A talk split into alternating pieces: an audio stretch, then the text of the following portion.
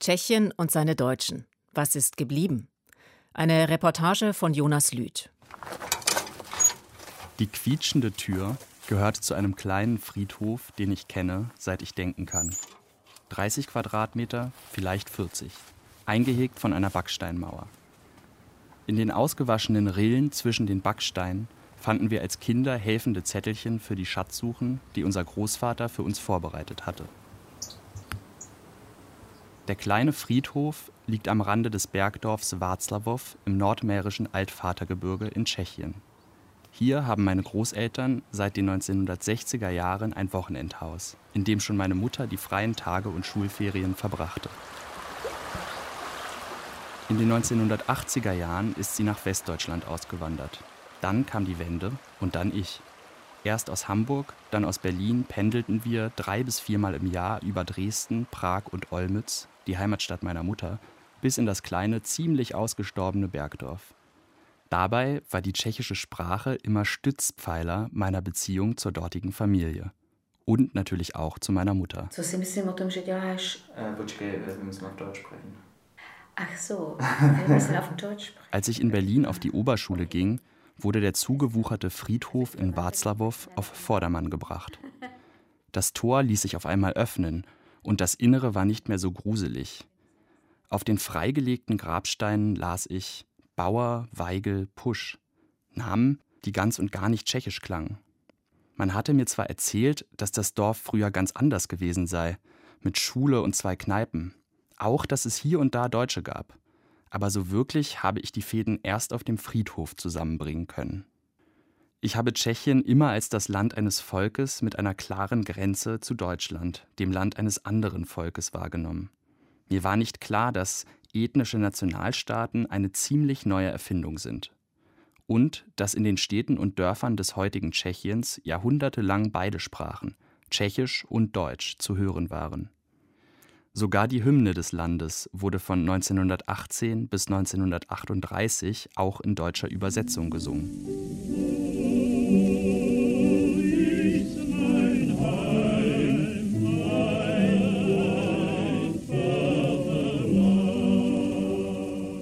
»75 Jahre ist es jetzt her, dass die Deutschen aus Tschechien vertrieben wurden. Zuvor hatte das nationalsozialistische Deutschland die Tschechoslowakei sieben Jahre lang besetzt und mit Terror überzogen, bis die Rote Armee sie 1945 von der Wehrmacht befreite. Wie meine Mutter erzählt, prägte die sowjetische Geschichtsschreibung die schulische Erziehung bis in die 1970er und 80er Jahre. Dann sind wir immer so zu besonderen Einlässen, zum Beispiel ins Kino gegangen, wo wir ganz tolle russische Filme gesehen haben weil es ganz tolle russische Menschen und Soldaten, vor allem Soldaten gab. Und einfach ganz scheiße deutsche Soldaten. Ich kann seitdem das Wort Jawohl nicht hören, da kriege ich Gänsehaut. Das war irgendwie mit der gesamten Atmosphäre so, äh, dass die Deutschen eigentlich, äh, nee, geht gar nicht. Und es war völlig normal, dass die Vertreibung der Deutschen richtig war. Das hat keiner in Frage gestellt. In Deutschland wird beim Thema Vertreibung verständlicherweise mit und über die Vertriebenen gesprochen. Aber wie ist das auf der anderen Seite? Was hat diese Vertreibung eigentlich mit Tschechien gemacht? Wie sah es vorher aus? Und wie schaut das Land heute nach der Abwicklung des Realsozialismus auf seine Vergangenheit? Um diesen Fragen nachzugehen, bin ich, als Deutscher, der irgendwie auch Tscheche ist, einmal quer durch das Land gefahren, ich habe die Strecke gewählt, die ich drei, vier Mal im Jahr an mir vorbeifliegen sah. In Vorfreude auf die Ferien in Tschechien oder auf das heimische Berlin. Oft fuhren wir mit dem kleinen, klapprigen Auto meiner Großeltern die gesamte Strecke. Zusammen mit den Cousins auf der Rückbank lernte ich auf diesen unendlich langen Fahrten die immer gleiche Kassette auswendig. Die drei Ferkel von Jaromír Nohavica. Jedna lachtaní rodina rozhodla se, že si vyjde do kina. Jeli vlakem metrem lodí a pak tramvají a teď u kina vesmír lachtají. lachtají. Meistens fuhr ich aber mit dem Zug, der ab Dresden gemächlich durch das Elbtal tuckert, um dann kurz nach der Grenze in der Stadt Usti nad Labem, auf Deutsch Aussicht an der Elbe, zu halten.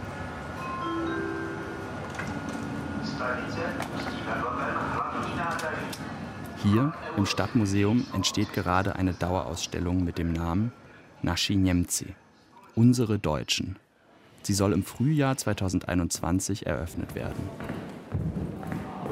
Wir fangen im Frühmittelalter an, also wenn in die später genannten böhmischen Länder die Germanen kamen. Es ist äh, 6. Jahrhundert nach Christi. Und wir enden bis zum Gegenwart.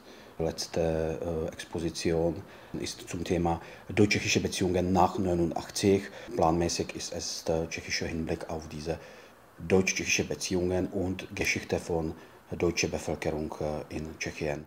Erklärt der 42-jährige Petr Koura, der Historiker an der Prager Karls-Universität ist und die Ausstellung kuratiert. Sie wird unter anderem von der tschechischen Regierung und dem Deutsch-Tschechischen Zukunftsfonds finanziert, der 1997 mit der Deutsch-Tschechischen Erklärung entstanden ist.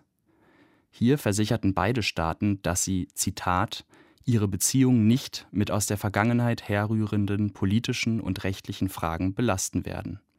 Eine Grundvoraussetzung für den tschechischen EU-Beitritt. Der historische Schwerpunkt der Ausstellung soll auf das 19. Jahrhundert mit seinem aufkommenden Nationalismus und dessen Folgen bis 1945 gelegt werden. Böhmen, Mähren und ein kleiner Teil Schlesiens waren für Jahrhunderte Kronländer der österreichischen Habsburger Monarchie. Tür an Tür mit der tschechischen Mehrheitsbevölkerung lebte hier eine deutsche Minderheit.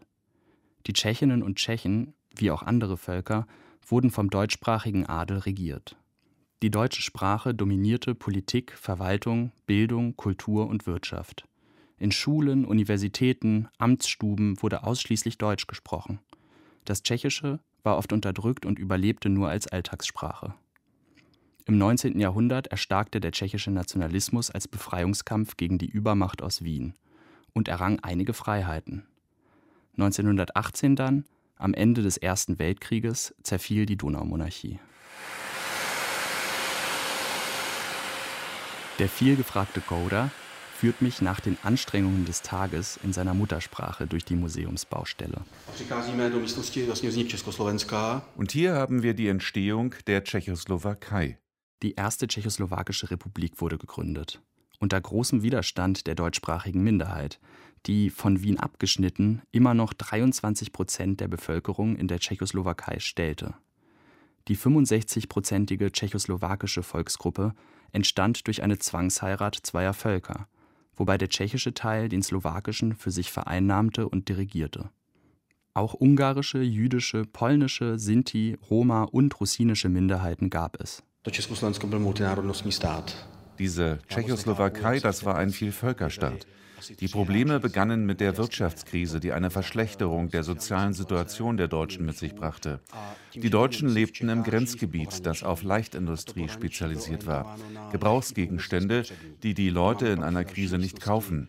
Sie hatten das Gefühl, dass die Prager Regierung ihnen nicht hilft, weil sie Deutsche sind und die Regierung tschechisch. Das hat die deutsch-tschechischen Beziehungen im Land verschlechtert. Und die Deutschen haben die Lösung ihrer Probleme in der Henlein-Partei gesehen. Der Hitler-Gefolgsmann Konrad Henlein aus Liberec, auf Deutsch Reichenberg, hatte mit dem Anschluss der Grenzregionen an das Deutsche Reich Politik gemacht und so mit seiner Sudetendeutschen Partei bei den tschechoslowakischen Kommunalwahlen 1938 bis zu 90 Prozent der Stimmen der deutschen Minderheit erhalten. Ganz im Sinne Hitlers. Aber ich stelle die Forderung, dass die Unterdrückung der dreieinhalb Millionen Deutschen in der Tschechoslowakei aufhört. Im September 1938 folgte nach wachsenden militärischen Spannungen im Grenzgebiet und Kriegsdrohungen Nazi-Deutschlands das Münchner Abkommen. Das Abkommen besiegelte den unfreiwilligen Abtritt der Sudetengebiete an das Deutsche Reich.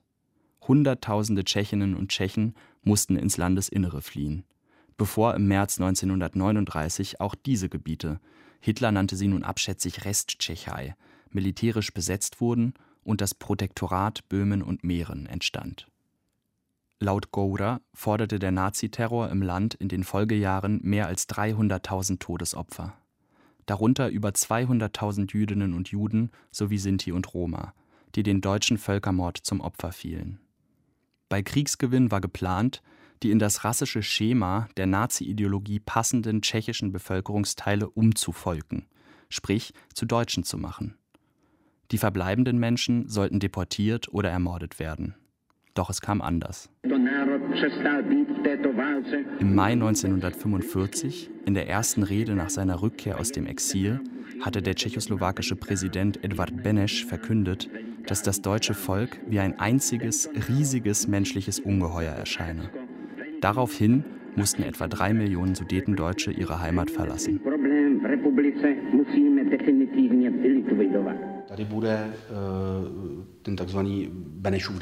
Hier zeigen wir die sogenannten Benesch-Dekrete, durch die die Deutschen ihre Staatsbürgerschaft verloren. Sie durften 20, manchmal 30 Kilo mitnehmen.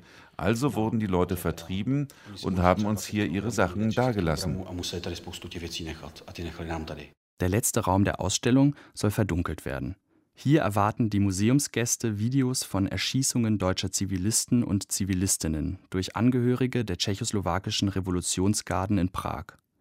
20.000 bis 30.000 Opfer forderte die sogenannte wilde Vertreibung. Goura möchte die deutsche Gewalt nicht relativieren. Ihm liegt in seiner Ausstellung aber besonders die Reflexion tschechischer Verfehlungen am Herzen.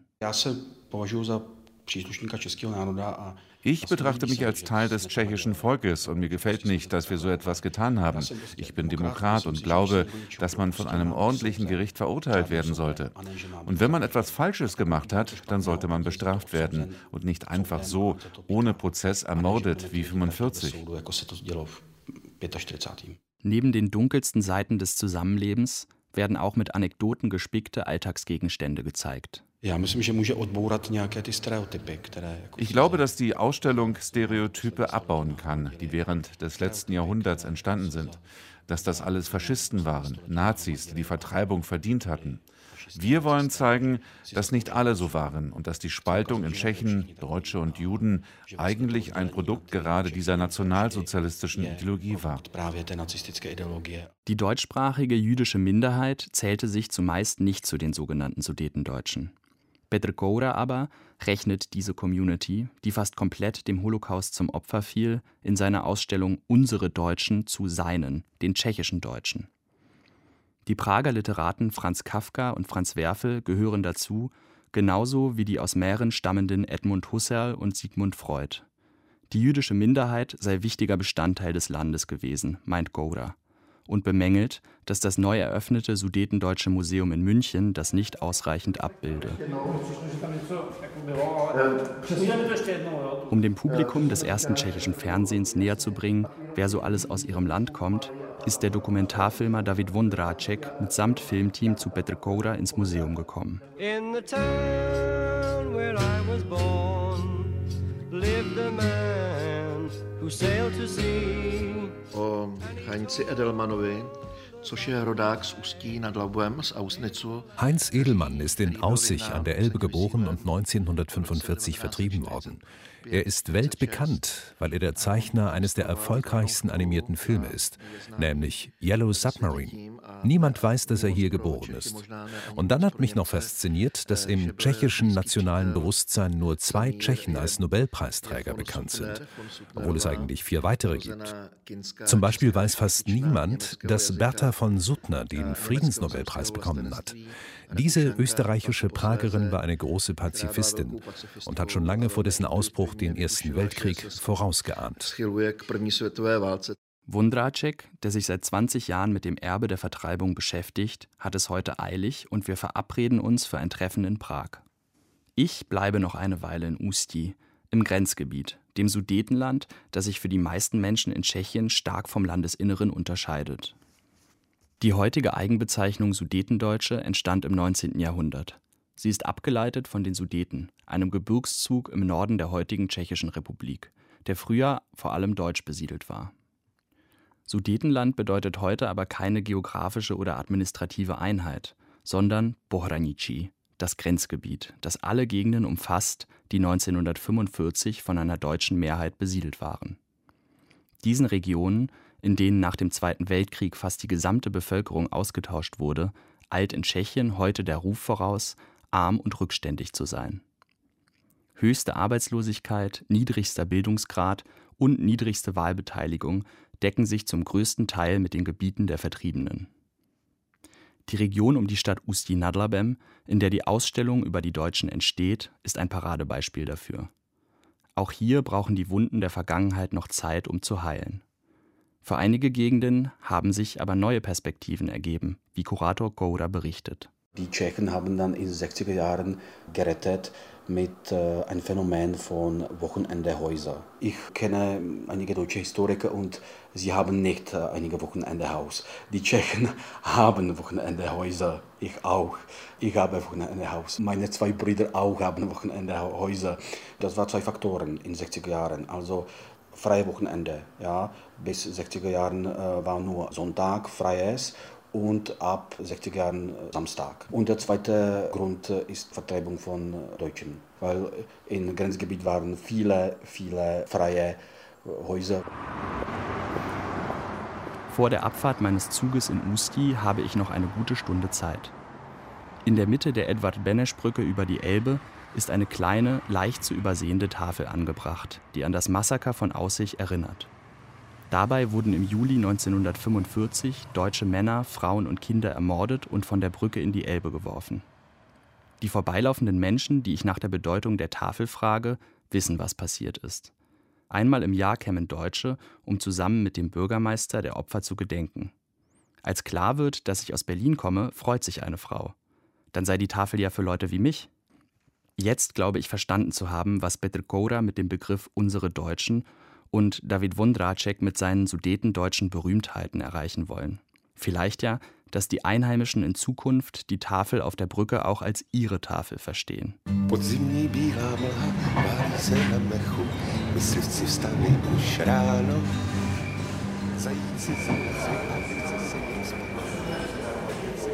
Das Kaffeehaus Slavia in Prag wurde 1884 eröffnet.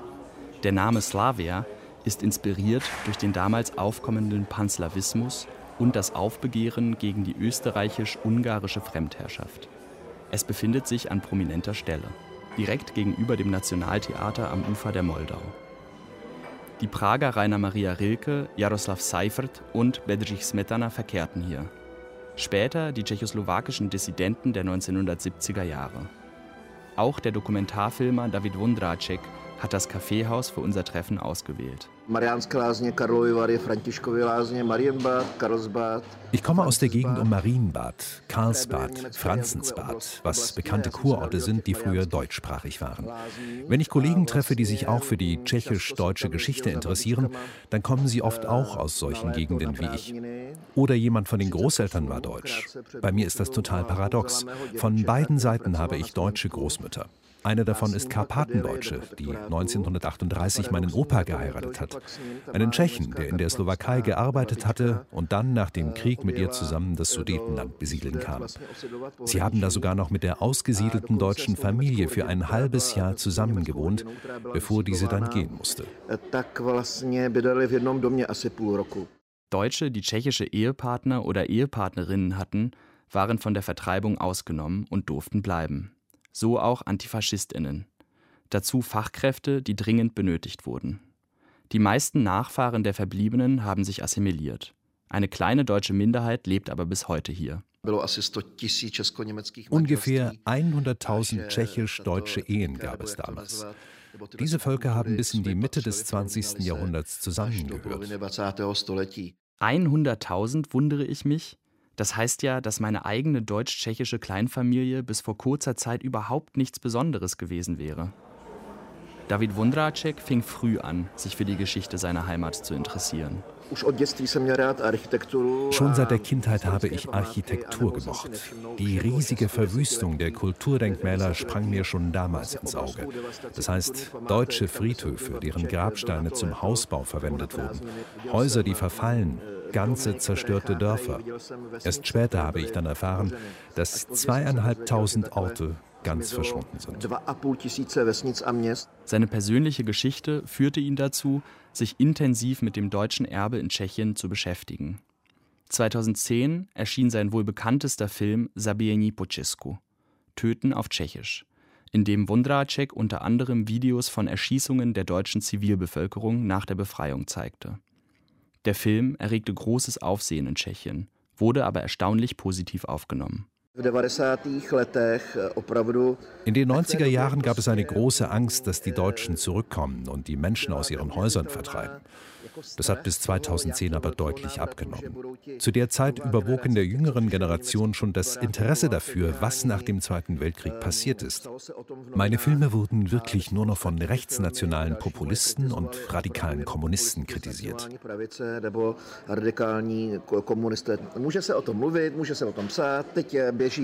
Inzwischen kann man darüber drehen und schreiben, was man will.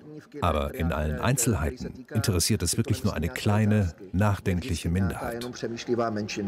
Gerade diese Minderheit, die Wondracek meint, versucht in den letzten 10 bis 15 Jahren durch Filme, Bücher und Ausstellungen ein Bewusstsein zu schaffen, das lange feststehende Kategorien von Gut und Böse in der tschechischen Geschichte in Frage stellt. Dankeschön. Seit Herbst läuft in Prag der Kinofilm Krajina Vestino, Landschaft im Schatten des Regisseurs Bohdan Slama.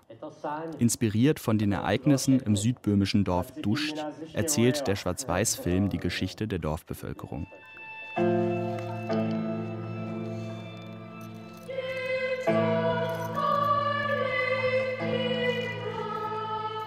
Deutsche Besatzung, Kollaboration und Denunziation. Die Gräueltaten von SS und Gestapo sowie die Deportation einer angesehenen jüdischen Familie werden gezeigt. Nach der Befreiung wendet sich das Blatt. Einige tschechische Kollaborateure wechseln die Seiten und werden erneut zu Henkern. Der tragische Held der Geschichte ist ein tschechischer Widerstandskämpfer, dessen Familie nach Auschwitz deportiert wurde. Nach seiner Rückkehr aus dem KZ macht er sich mitverantwortlich für die Folter und die Erschießungen von Dutzenden Schuldigen und Unschuldigen. Deutsche und tschechische Sprache verschwimmen, genauso wie die Grenze zwischen Täterinnen und Opfern. Donder und Bader sind Mitte 20. Sie haben zufällig Premierenkarten erhalten, interessierten sich bis jetzt aber nicht speziell für das Thema. Meiner Meinung nach gehört das bestimmt auch zur Geschichte, aber es ist auch schon echt lange her. Wir haben eben auf dem Weg nach draußen darüber geredet, dass die Vertreibung eher so ein Randthema ist. Donder meint, dass man es oft auch einfach so hinnehme, nach dem Motto, das ist halt passiert. Ich glaube, es ist Zeit, das stärker zu thematisieren. Jetzt war eben gerade der Kommunismus, das ist einfach aktueller, aber es ist wohl auch schwieriger, über die Vertreibung zu reden, weil das nationale Ethos dabei echt nicht besonders gut wegkommt. Auch für Bader ist der Kommunismus ein emotionaleres Thema. Ich habe eigentlich keine Vorurteile gegenüber bestimmten Volksgruppen. Aber wenn ich Russisch höre, dann kriege ich so eine innere Angst. Ohne Grund. Das habe ich wahrscheinlich von der vorherigen Generation übernommen. Da ist so ein gewisses, was wäre, wenn das nochmal passiert. Der Einmarsch der Truppen des Warschauer Pakts als Reaktion auf den Prager Frühling 1968 ist für die Nachkriegsgeneration ein tiefes Trauma. Das sowjetische Militär blieb sogar noch nach der Wende bis ins Jahr 1991 in der Tschechoslowakei stationiert. Auch ich habe diese, die sowjetische Okkupation immer als nationale Katastrophe wahrgenommen. Der tschechische Liedermacher Karel Kryl schrieb in der Nacht nach dem Einmarsch 1968 ein herzzerreißendes Lied. Meiner Mutter kamen oft die Tränen, als wir die Schallplatte zu Hause gehört haben. Komischerweise bekomme ich selbst auch einen Kloß im Hals, sobald die Melodie erklingt. Bratříčku, nevzlikej, to nejsou bubáci, vždyť už si velikej, to jsou jen vojáci, přijeli v hranatých, železných maringotkách. Der Wolf hat Appetit auf das Lämmchen bekommen. Brüderchen, verschließe die Tür singt Karel Kryl, der kurze Zeit später in der Bundesrepublik Asyl erhielt. Widerstandslieder gegen die Nationalsozialisten kenne ich nicht. Natürlich, meine Mutter hat den Zweiten Weltkrieg ja nicht erlebt. Trotzdem hat sie Bilder von den Sudetendeutschen in sich, die von der älteren Generation geprägt sind. Ich erinnere mich an dieses Gefühl, wenn es an bestimmten Sachen bestimmte Weise angesprochen wird, dass diese Emotionen, wo du denkst, die sind nicht mehr da, die kommen hoch. Und du sagst, was wollen die denn? Die sind doch selbst schuld gewesen. Und du denkst, äh, Moment mal, hallo?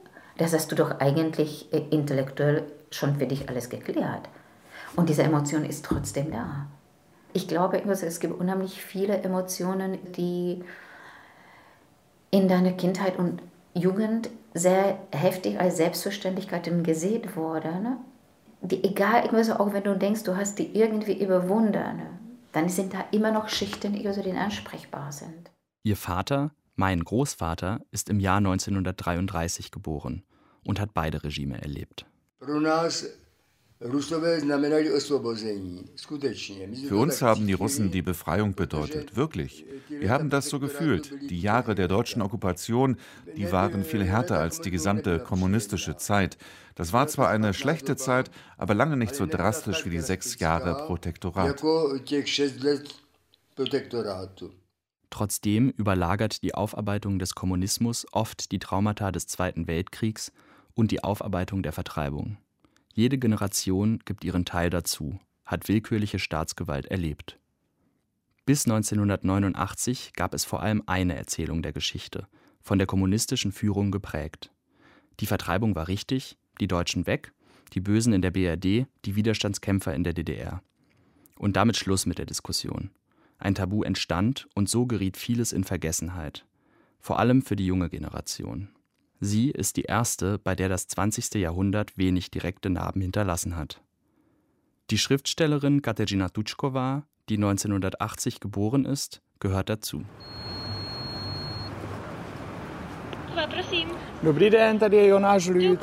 Ich treffe Tučková in Prag, wo sie inzwischen wohnt. Eigentlich kommt sie aber aus Südmähren, aus der zweitgrößten tschechischen Stadt Brno, die auf Deutsch Brünn heißt. Als ich während meines Studiums in Brünn in das Viertel gezogen bin, in dem die Brünner Deutschen gewohnt hatten, war die Entdeckung dieses verborgenen Kapitels der lokalen Geschichte sehr neu für mich. Nicht einmal meine Großeltern und Eltern haben darüber gesprochen. Das war einfach kein Thema auch nicht im Geschichtsunterricht in der Schule. Als ich dann in dieses Haus gezogen bin und auf dem Nachhauseweg immer an der Aufschrift vorbeikam, Mährische Glas- und Spiegelindustrie, war das ein Schock. Ich habe versucht, von den Einheimischen zu erfahren, warum da auf der Fassade etwas auf Deutsch steht. Und Stück für Stück habe ich durch solche Fragen herausgefunden, dass da Deutsche gelebt hatten, dass da Deutsche, Juden und Tschechen gemeinsam gelebt hatten. Die Schriftstellerin haben diese Entdeckungen zu ihrem ersten 2009 veröffentlichten Roman inspiriert. Unter dem Namen Gerta, ein deutsches Mädchen, ist er inzwischen auch auf Deutsch erschienen. Vater Deutscher, Mutter Tschechin wächst die Heldin des Romans im Brünn der 1930er und 40er Jahre auf. Als die Rote Armee Ende April 1945 die Stadt einnimmt und die Tschechoslowakei von der Wehrmacht befreit, muss die 21-jährige Gerta mit ihrem Neugeborenen und Zehntausenden anderen Deutschen die Stadt verlassen. Dabei erfährt sie schlimmste körperliche und psychische Gewalt. Ihr Schicksal hat mich so berührt, weil ich genauso alt wie Gerda war, als ich den Roman schrieb.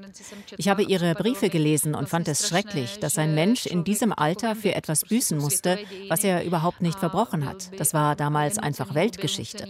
Und so eine Frau war gezwungen, ihre Wohnung, ihre Stadt, ihre Heimat zu verlassen, wie ein Mensch zweiter Klasse. Auf ihren Lesungen wurde Dutschkova oft mit Menschen konfrontiert, die ihren Ansatz nicht verstehen. Die ältere Generation kam zu meinen Lesungen vor allem, um mir ihre Position als Zeitzeugen zu schildern. Manche wollten sich auch streiten, weil ich die Perspektive eines deutsch-tschechischen Mädchens eingenommen und mich damit für die Seite der Vertriebenen stark gemacht habe. Es gab aber auch Zeitzeugen, die sehr großzügig im Verzeihen waren. Beide Seiten haben bei den Lesungen ihre Erfahrungen miteinander geteilt, das Problem offen angesprochen und dadurch auch viel Last abgebaut. Das war eigentlich wie eine Gruppentherapie. Dutschkova meint, dass ihre Generation nun anders mit dem Thema umgehen könne, weil sie die Schmerzen nicht erlebt hat. Es sei auch eine Chance für das nationale Selbstverständnis Tschechiens. Zusammen mit den vertriebenen Menschen wurde auch das Thema Vertreibung aus dem Bewusstsein der tschechischen Bevölkerung verdrängt, als ob es uns nicht betreffen würde. Ich halte das für einen großen Fehler, weil wir uns so Illusionen über uns als Volk machen können, die nicht stimmen. Das Interesse für das Thema sei bei den Jungen zwar gering, sie merke aber bei Auftritten in Schulen, dass eine große Offenheit da ist. Das hänge auch mit der Öffnung des Landes nach 1989 zusammen. Deutsche, Russen, Franzosen, da machen wir keinen Unterschied. Die russische Okkupation und der Zweite Weltkrieg sind nur noch eine Nuance. Durch die Öffnung der Grenzen haben wir Erfahrungen mit Gleichaltrigen aus anderen Ländern und auch mit ihren Kulturen. Sich kennenlernen, die andere Position verstehen, um Grenzen abzubauen, auch im Kopf. Das ist das Konzept des Versöhnungsmarsches von Brünn den Katerina Tutschkova Mitte der 2000er Jahre mitbegründet hat und der an den sogenannten Todesmarsch von Brünn erinnern soll. Gerta, die junge Frau aus Tutschkovas Roman, hat genau bei diesem Marsch mitlaufen müssen. Wie die Erinnerung an das Ereignis aussieht, schaue ich mir in Brünn an. Dafür geht es von der Hauptstadt Prag nach Südmähren, in den Südosten des Landes. In der Nacht vom 31. Mai 1945 sind ungefähr 27.000 Menschen Richtung österreichische Grenze getrieben worden. Das waren Kinder, junge Menschen bis 16, äh, Männer und Frauen natürlich über 65 und, ähm, und eben äh, Frauen allgemein. Männer im arbeitsfähigen Alter mussten in Brünn noch äh, den ganzen Sommer lang bleiben.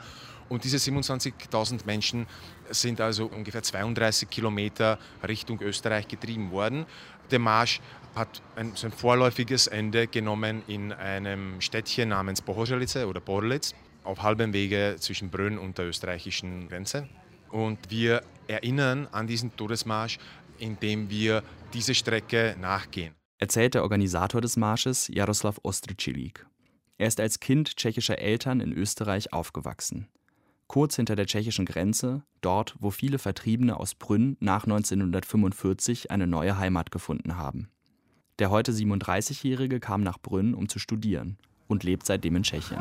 Wir gehen in ungefähr zwölf Minuten oder so. Er erklärt, was ihn damals motiviert hat, den Marsch ins Leben zu rufen. Das kann es doch nicht sein, dass ein Viertel, wenn nicht ein Drittel der Stadt über wenige Monate verschwindet und mit diesen Leuten auch nicht nur die zweite Sprache der Stadt, sondern auch so viele Geschichten und Erinnerungen. Und ähm, ja, damals vor 15 Jahren weiß kaum wer darüber was. Und ich, ich habe mir gedacht, wie kann man das wieder zurück ins Bewusstsein der Leute bringen? Da war relativ naheliegend, äh, eben diese 32 Kilometer physisch zu erleben.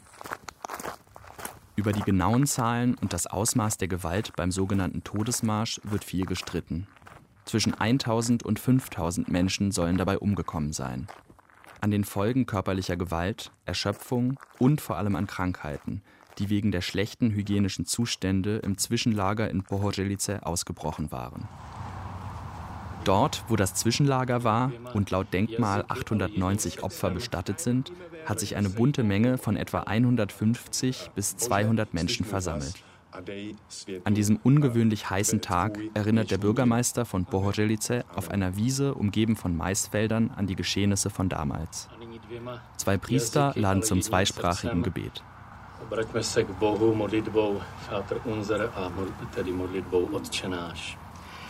Otče náš. Jemž si na nebesích, posvěť se jméno Tvé. Wir versöhnen uns miteinander, aber auch uns selbst mit dem, was damals passiert ist. Das, finde ich, äh, bringt die Gesellschaft viel weiter Richtung Europäertum.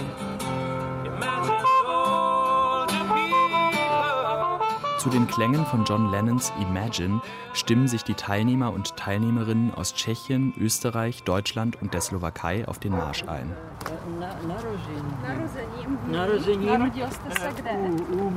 In einem Café im Ortskern von Bohořelice treffe ich zufällig den stellvertretenden Bürgermeister Josef Svoboda, der nicht mitläuft. Er versteht die Notwendigkeit einer Entschuldigung und die heutige gemeinsame Bewältigung des Unrechts. Aber Natürlich ist das in einem gewissen historischen Moment passiert. Nach sechs Jahren Protektorat waren die Leute wütend und haben sich nur zu gern gerecht. Die Erinnerung an tschechische Opfer des deutschen Protektorats sollte größer sein. Das machen eher nur Politiker. Ich befürchte, dass das unserem Volk ein bisschen fehlt. Stolz und Erinnerung an die Opfer. 15 bis 20 Einheimische aus Bohořelice habe er in der Menge gesehen. Viele Menschen sind hier erst nach dem Krieg hergekommen. Das heißt, dass sie auch das Zusammenleben mit den Deutschen nicht kannten. Und deswegen ist das nicht so ein wichtiges Thema. Aber es passierte schon, dass hier Leute durchkamen, die sagten, hier haben wir gewohnt. Da haben manche natürlich Angst bekommen, dass sie das Grundstück verlieren, das sie nach dem Zweiten Weltkrieg mit gutem Gewissen und auf Geheiß der Regierung besiedelt haben. Auch in unserem Wochenendhaus ist in den 1980er Jahren mal jemand aus Deutschland vorbeigekommen, erzählt meine Großmutter. Der Besitzer ist Weber gewesen. Er selbst war schon sehr krank und so hat er seinen Neffen gebeten, zu seinem ehemaligen Wohnort zu fahren, um zu schauen, wie es dort aussieht. Er hatte früher mit einem Webstuhl gearbeitet. Und tatsächlich hatten wir den Webstuhl noch auf dem Dachboden. Der Neffe war natürlich sehr froh, als er den entdeckt hat und hat sich einen Teil davon als Erinnerungsstück mitgenommen. Immer wieder höre ich, dass so auch Freundschaften entstanden sind. Inzwischen hat der Versöhnungsmarsch Brünn erreicht. Nach 32 Kilometern in der prallen Sonne. Empfangen werden die überwiegend jungen Menschen von einer kleinen Gruppe, die Plakate in die Höhe hält. Sie wollen die junge Generation beeinflussen, die von der Geschichte nichts weiß, die glaubt, dass es bei solchen Märschen um irgendeine Versöhnung geht. Sie wollen aus Tschechen Täter und aus den Deutschen Opfer machen. Sagt eine Frau, die Zeitzeugin der nationalsozialistischen Besatzung ist und gegen den Versöhnungsmarsch protestiert, wie die anderen in der Gruppe auch. Warum führt man hier Hass gegenüber der Sowjetunion? Das stört mich unheimlich. Ich reiche meine Hand gerne einem Deutschen, Franzosen, Österreicher, aber ich mag es nicht, wenn Zwietracht zwischen Menschen gesät wird. Die Russen, das ist ein slawisches Volk. Das sind Menschen, die uns nahestehen, verstehen Sie? Und hätte es die Rote Armee nicht gegeben, dann wären wir einfach nicht mehr hier. Die meisten Demonstrierenden sind weit über 60. Sie gehören der kommunistischen Partei GSCM an, die sich aus der früheren Einheitspartei GSC entwickelt hat, als diese 1989 gestürzt wurde. Jiří Hráček, der die Gruppe anführt, hat die Wende als Kind erlebt. Er ist der Jüngste hier. Sie ignorieren, dass die Sudetendeutschen die Republik zerstört und während des Krieges mit den Nazis kollaboriert haben. Sie sind an ihrer Vertreibung selbst schuld. Und er fügt unmissverständlich hinzu: Mit ihnen reden, das ist in Ordnung. Aber dass wir uns dafür entschuldigen sollen, dass sie uns hier auslöschen wollten, das ist für mich inakzeptabel. Der Organisator des Brünner Versöhnungsmarsches Jaroslav Ostrczylik stellt sich entschieden gegen den Vorwurf des Geschichtsrevisionismus, der oft auch aus dem tschechischen rechten Lager kommt. Wir tun ja die Verbrechen der Nazis auf keine Art und Weise vermindern oder relativieren oder sonst etwas. Unsere Ambition ist natürlich beides zu reflektieren. Die Verbrechen der Nazis genauso wie das, was dem gefolgt hat und natürlich mit der Ambition, dass sich sowas nie wiederholt. Trotzdem meine ich, könnte diese Lesart der Geschichte deutschnationalen Kräften in die Hände spielen. Bei den Vertriebenen seien in der Tat einige ewig Gestrige engagiert gewesen. Aber das liege 10 bis 20 Jahre zurück, erklärt Ostricilik. Mittlerweile ist es so, dass die bundesdeutsche Vertriebenen-Community sehr progressiv in dem Sinne, dass sie zum Beispiel also sich dafür aussprechen, dass man den Flüchtlingen hilft, weil sie selbst ja auch mal Flüchtlinge waren. Zeiten ändern sich. Die Sudetendeutsche Landsmannschaft, der Vertriebenenverband der Sudetendeutschen in Deutschland, hat 2015 die Forderung nach einer Wiedergewinnung der Heimat aus ihrer Grundsatzerklärung gestrichen. Ein wichtiges Zeichen für die Versöhnung und auch eines dafür, dass die Debatte über die Vertreibung in eine neue, entspanntere Runde geht. Doch was kann die neue Perspektive leisten? Um diese Frage zu klären, fahre ich nach Olmütz, auf Tschechisch Olomouc. Die mährische Studentenstadt ist nicht nur Heimat meiner tschechischen Familie, sondern auch Wohnsitz von Michal Urban.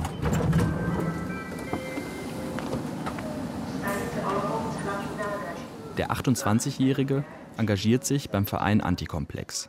Also der Verein wurde ja in den 90er Jahren gegründet von Geschichtsstudenten in Prag, die das Gefühl hatten, dass in der tschechischen Geschichte ein bestimmtes Tabu vorhanden ist. Und das war eben die Geschichte mit der Vertreibung, über die nicht gesprochen wurde. Also das hat sich natürlich mittlerweile ganz geändert. Mit Büchern, Ausstellungen und Theaterstücken versucht der Verein den Menschen in Tschechien die Geschichte näher zu bringen und damit gleichzeitig eine Brücke in die Gegenwart zu bauen.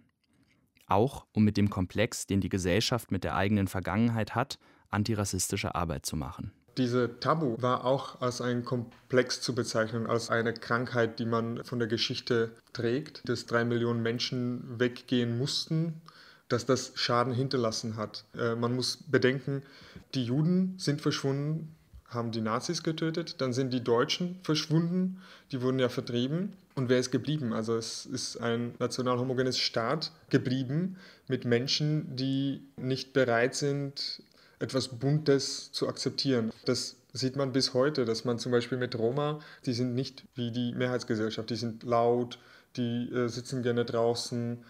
Ja, und das sind alles so Sachen, die nicht so toleriert werden von der Mehrheitsgesellschaft, weil einfach alle so wie die Tschechen, also wie die Mehrheitsgesellschaft sein sollen. In Michael Urbans Wohnung stapeln sich Bücher zum Thema. Das bekannteste Projekt von Antikomplex war wahrscheinlich die Ausstellung Das verschwundene Sudetenland. Das Buch wurde schon siebenmal verlegt.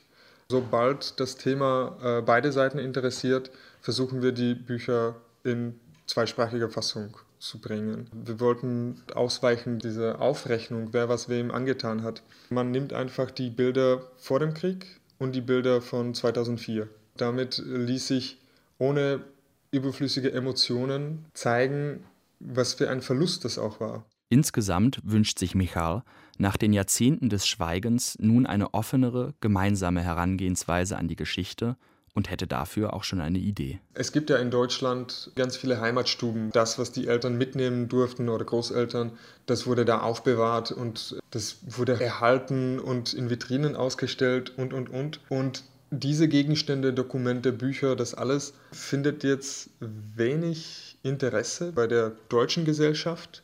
Und es entsteht die Frage, was damit zu tun wäre. Und meine logische Überlegung wäre, diese Gegenstände und quasi die Geschichte dieser Leute zurück in ihre Heimat äh, zu bringen, weil da hat es Kontext, also da könnte man damit noch was anfangen. Das tschechische Interesse am Thema sei inzwischen groß, wie Michal auf Veranstaltungen merkt. Er stellt mich dem jungen Historiker Martin Hayek vor, um gemeinsam die Innenstadt von Olmütz unter die Lupe zu nehmen. Erste Station die 35 Meter hohe barocke Dreifaltigkeitssäule aus dem 18. Jahrhundert. Nicht nur die höchste Pestsäule im ehemaligen Österreich-Ungarn, sondern seit 2000 auch UNESCO-Weltkulturerbe. Michal erzählt. Die Baumeister hießen Wenzel Render. Wenn man bei tschechischen Wikipedia äh, schaut, dann ist es ja Václav Render und später dann Philipp Sattler und später noch Andrzej Zahner oder Andreas Zahner. Zu dieser Zeit war es nicht klar oder nicht wichtig, ob sie Deutsche oder Tschechen waren. Deswegen gibt es auch dieses Spiel mit den Namen.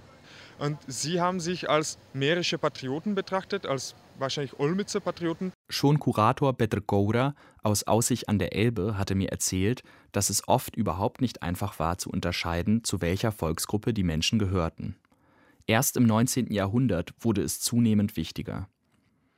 Zu Zeiten der ersten Tschechoslowakei war dann schon vieles getrennt, wie Martin Hayek zu berichten weiß. Ungefähr ein Viertel der Olmützer Bevölkerung waren Deutsche. Sie hatten eigene Kulturinstitutionen wie Theater und Schulen, aber auch eine eigene Vertretung im Rathaus, die mit den tschechischen Politikern zusammengearbeitet hat. Neben dem Grenzgebiet gab es auch im Landesinneren, in Städten wie Brünn, Olmütz, Iglau, aber auch in Prag deutsche Sprachinseln in einer ansonsten tschechischen Umgebung. Am Rand der Altstadt steht ein Gebäude aus den 20er Jahren des vergangenen Jahrhunderts. Slovanski Dum, das slawische Haus. Hier hat mein Großvater noch vor kurzem Puppentheater gespielt. Und auch die Abibälle meiner Cousins fanden in den Räumlichkeiten statt. Was ich bisher nicht wusste, bis 1945 hieß dieses slawische Haus Deutsches Haus und war Kulturzentrum der deutschen Minderheit. Im 19. Jahrhundert, als die Olmützer Deutschen an der Macht waren, haben sie es nicht für wichtig befunden, dieses Haus zu errichten. Erst nach dem Ersten Weltkrieg, als sie zur Minderheit wurden, haben sie es dann auch gebaut. Auch ein tschechisches Haus gibt es. Das wurde am Ende des 19. Jahrhunderts gebaut, als die Machtverhältnisse noch zugunsten der deutschen Minderheit ausfielen. Solche Bauten zeugen vom Machtkampf der Volksgruppen und auch davon, dass das friedliche Zusammenleben zwar friedlich, aber wohl nicht immer ein Zusammen war. Man hat so eine Karte gehabt im Kopf, was welcher Nation, was für ein Gebiet, was für ein Revier man hat. Und wenn man sich treffen wollte, dann wusste man auch, wohin. Im ehemaligen Deutschen Haus, in den Räumlichkeiten um den Haupteingang, hat sich inzwischen eine Billa-Filiale eingemietet. Die Ironie der Geschichte will es so. Billa ist eine österreichische Supermarktkette. Das Logo prangt direkt unter dem Schriftzug Slawisches Haus. Ich frage mich, wer hier eigentlich gesiegt hat. Die tschechische Seite, die deutsch-österreichische oder der Kapitalismus? Innerhalb von sieben Jahren, von 1938 bis 1945, wurde die über Jahrhunderte gewachsene ethnische und kulturelle Vielfalt in der Tschechoslowakei zerstört. Über diesen Verlust hat der Liedermacher Jaromir Nohavica 1996 ein Stück geschrieben, das von der nichtsahnenden, unbeschwerten Ruhe vor dem Sturm der zwei Weltkriege handelt. Kdybych se narodil před sto léty v tomhle městě. U larišů na zahradě trhal bych květy své nevěstě. Moje nevěsta by byla dcera Ševcova z domu Kamínských od někud ze Lvova. Kochal by mě i pěštil, chybala dvěště. Er hätte eine Polin geheiratet, von irgendwo aus Lemberg. Im Haus des Juden Kohn hätten sie zusammengelebt. Sie hätte Polnisch gesprochen, ein bisschen Tschechisch und ein paar Worte Deutsch, singt Nohavica. Auch in Olmütz sprach man meist die Sprache der jeweils anderen Volksgruppe. Mein Opa, den ich eigentlich Jedda nenne, erinnert sich vor allem an die Befreiung durch die Rote Armee. Und die Vertreibung? Ich habe überhaupt nicht wahrgenommen, dass es in Olmütz eine größere Anzahl an Leuten gab, die eine andere Sprache sprechen als wir. Als der Krieg zu Ende ging, war ich elfeinhalb Jahre alt. Also ist das alles ziemlich an mir vorbeigegangen. Meine Eltern haben darüber nicht für uns gesprochen.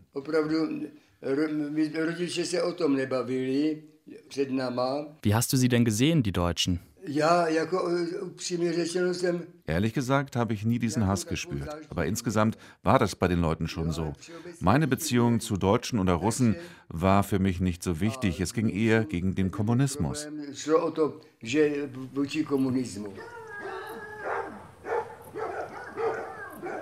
In dem Dorf, das Warzlawow heißt und mal Wenzelsdorf hieß, im Altvatergebirge, das man hier heute nur Jesenike nennt, steht unser Wochenendhaus. Meine Großeltern verbringen, seit sie in Rente sind, fast den gesamten Sommer hier. 22 Jahre bevor sie das Haus gekauft haben, wurde im Dorf nur Deutsch gesprochen. Die gesamte Bevölkerung musste gehen. Oder durfte jemand bleiben? Nur die Dietrichs. Er war Deutscher und sie Tschechin. Deshalb durften sie bleiben. Er hat ziemlich schlecht Tschechisch gesprochen, konnte sich aber verständigen und hat sich immer gut mit allen im Dorf verstanden. Meine Babe, also Oma, wird bald 88. Auch sie war zu jung, um sich an die Vertreibung selbst zu erinnern. Spurlos ist sie aber auch an ihrer Familie im Landesinneren nicht vorbeigegangen. Es wurde wohl dafür geworben, dass im Grenzgebiet umsonst gewohnt werden kann. Und mein Onkel hatte in unserem Heimatdorf echt keine schöne Bleibe. Na, und dann ist er hierher gekommen. Daraufhin hat mein Vater zu ihm den Kontakt abgebrochen. Er fand das schrecklich. Da gehen nur Goldgräber hin, hat er immer gesagt.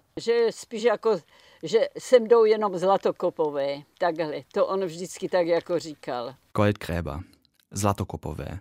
Das war ein Begriff, der damals viel benutzt wurde, für Leute, die ins Sudetenland zogen. Vor allem aber für diejenigen, die einfach nur kamen, um etwas mitzunehmen. Hunderttausende leere Häuser überall. Möbel, Kleidung, Küchenutensilien. Gratis. Der Onkel meiner Oma aber zog ins Grenzgebiet, um dort zu bleiben. Ein Zukunftsversprechen für Hunderttausende Menschen aus dem tschechischen Inland und aus der Slowakei.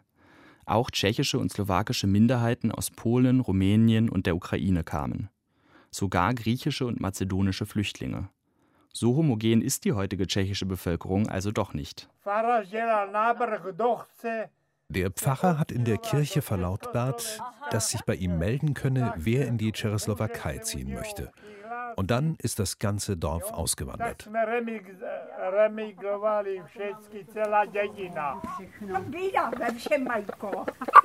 Die Familie, von der wir seit jeher mit Hühnereiern versorgt werden, ist 1946 aus den ukrainischen Karpaten nach Watzlawow gezogen.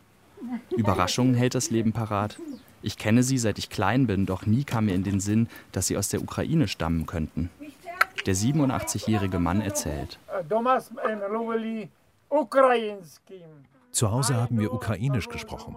Als wir hierher kamen, habe ich kein Tschechisch verstanden, aber ein bisschen Slowakisch, weil mein Vater Slowake war und meine Mutter Russinin, also Ukrainerin. Mit dem Zug sind sie damals samt Vieh übersiedelt. Auch seine Frau stammt aus der Ukraine. Ihre Familie gehörte dort zur tschechischen Minderheit. Hier im Dorf kamen die meisten aber aus einem einzigen Ort in der mährischen Walachei, wohin viele nach einigen Jahrzehnten wieder zurückgekehrt sind. Eine slowakische Familie gab es auch. Wir treffen die Nachbarin Milka. Jahrgang 1951 ist sie die einzige Einwohnerin des Dorfs, die hier auch geboren ist. Stierchowe, Slowakia. Meine beiden Eltern kommen aus Terchova, aus der Slowakei. Mein Vater kam aus sehr armen Verhältnissen, deshalb ist er mit seiner ganzen Familie hier in die Häuser der Deutschen gezogen. Als die Vertreibung stattfand, da hat man händeringend nach Leuten gesucht, die die Felder bestellen. Meine Eltern waren Bauern und sind zuerst zusammen mit der Großfamilie 1945 ins Nachbardorf Cemešek gezogen. Das nannte man damals Kleinslowakei. Fast das ganze Dorf war unsere Familie. Ein Jahr später sind Milkas Eltern dann über den Berg nach Václaviv umgezogen. Jerchowa, die slowakische Herkunftsstadt ihrer Familie, wurde von den Deutschen auf dem Rückzug niedergebrannt. Sie hegt aber keinen Groll. Ich kann niemanden verurteilen, so ist der Krieg. Wenn ich mir Filme anschaue, dann denke ich mir, dass das Schlechte auf beiden Seiten war. Das muss schlimm gewesen sein für die Deutschen. Das ganze Leben haben sie sich etwas aufgebaut und dann durften sie nur 24 Kilo auf den Rücken schnallen und los. Wissen Sie, was das für die bedeutet haben muss? Heute erlebt das Dorf einen zweiten Exodus. Diesmal ohne Gewalt. Die Familie aus der Ukraine und Milka sind zusammen mit einer anderen Familie die einzigen Alteingesessenen des Dorfes. Für viele hieß es nach ein paar Jahrzehnten zurück in die Heimat. Und die Kinder, die hier geboren sind, in die Städte abgewandert. Auch mein Jedda erlebt das.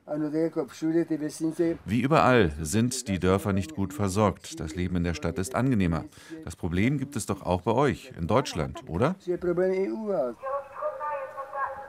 Informiert über Veranstaltungen im nächsten Ort wird die Bevölkerung über Lautsprecher, die an den Strommasten angebracht sind. Eine Gaststätte gibt es ebenso wenig wie einen Laden. Die Rettung für das Dorf ist die Wochenendhauskultur und Milka. Letztes Jahr haben wir hier eine kleine Kapelle geweiht, die ich zusammen mit meinem Mann renoviert habe. Ich habe damit ein historisches Denkmal gerettet. Ich bin gläubige Katholikin, aber eigentlich habe ich das aus Liebe zu meinem Dörflein gemacht. Ich habe ja hier das Licht der Welt erblickt. Zwischenzeitlich war auch sie in die Heimat ihrer Eltern, die Slowakei, zurückgegangen. Aber sie kam wieder und hat dann bis zu ihrer Rente im Hotel am Dorfende, das kein Hotel mehr ist, die Zimmer gereinigt. Ich habe auch den Friedhof wiederhergestellt. Die Mutter von meinem Nachbarn Radek ist da begraben. Also sage ich zu ihm, komm Radecek, wir bringen das in Ordnung. Alle wurden sie vergessen, auch die ganzen Deutschen. Die Armen, das sind doch keine Tiere. Die meisten Leute im Dorf hätten sie dafür nur belächelt. Sie ist sich aber sicher, dass ihre Mühen eines Tages belohnt werden. So hat sie auch ihren Nachbarn Radek überzeugt. Ich habe ihm gesagt, wenn du mir hilfst, dann sieht das der liebe Gott. Und du wirst sehen, eines Tages kommt es zurück. Und es ist so passiert. Er hat eine tolle Frau und baut an seinem Haus. Der Friedhof liegt da, mit seinen deutschen und tschechischen Toten, die hier zusammen ruhen. Und langsam wächst wieder Gras über die Gräber. Ob wir soweit sind, dass das Gras schon über ihre gemeinsame Geschichte und die Gewalt, die sich ihre beiden Völker angetan haben, wachsen sollte, wage ich nicht zu beurteilen. Dafür bin ich zu wenig Teil davon. Was ich sagen kann, ich glaube, dass wir trotz erstarkender Nationalismen noch immer in einer guten Zeit für europäische Völkerverständigung leben. Zumindest für den Moment. Tschechien und seine Deutschen. Was ist geblieben? Eine Reportage von Jonas Lüth. Redaktion Marianne Allweis. Produktion Deutschlandfunk Kultur 2020.